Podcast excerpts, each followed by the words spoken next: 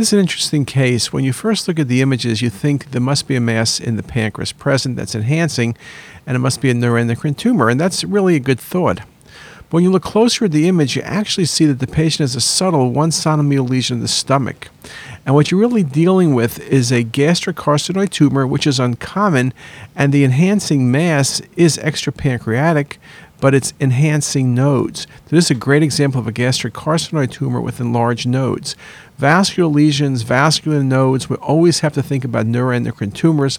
That's true in the pancreas, it's true in the stomach, and it's true in the mesentery as well.